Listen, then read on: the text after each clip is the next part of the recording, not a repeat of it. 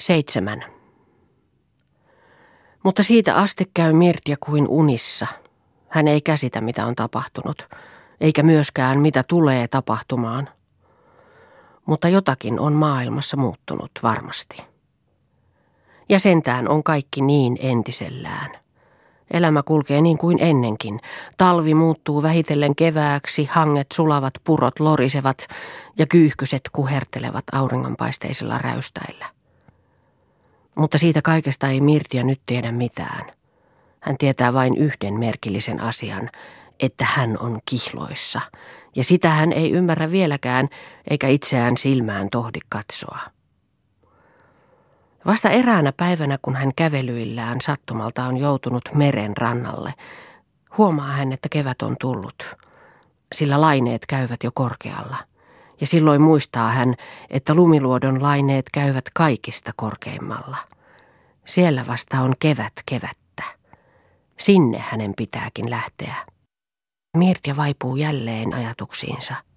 Näissä ajatuksissa hän eteenpäin kulkee eikä laisinkaan huomaa, että vastaan tulee eräs tuttava. Se on Anni Mantere, eräs vanha ystävätär, tuollainen tavallinen pieni ylioppilasystävätär. Hyvää päivää, Mirdja, tervehtii hän.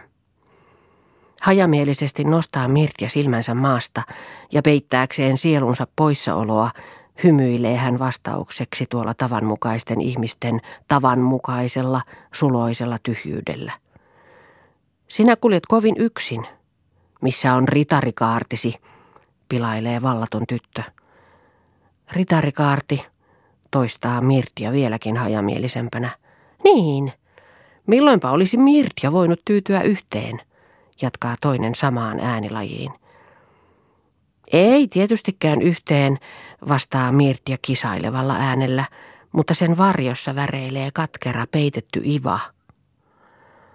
Toveri huomaa jotakin sellaista, pelkää loukanneensa, kääntää puheen muualle. Ei tahdo vaan sujua. Hänellä onkin kiire, hänen täytyy jatkaa matkaansa. Hyvästi, Mirdja, turhaa on kai pyytää sinua käymään tervehtimässä. Turhaa. Minä lähdenkin jo tänään maalle, kevät on tullut.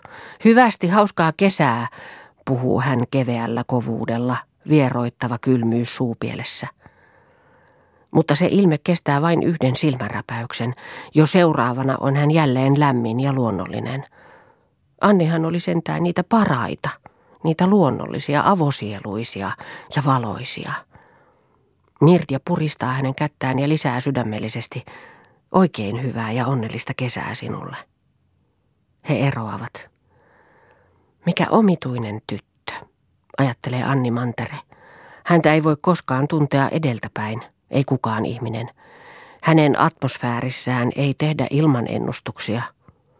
Ei ihme, että hän vetää, vetää kuin magneetti. Mutta Mirdja vaipuu jälleen entisiin ajatuksiinsa. Selville itsestään on hänen päästävä, irralleen lumoista edes vähäksi aikaa. Ah, sinä siunattu lumiluoto!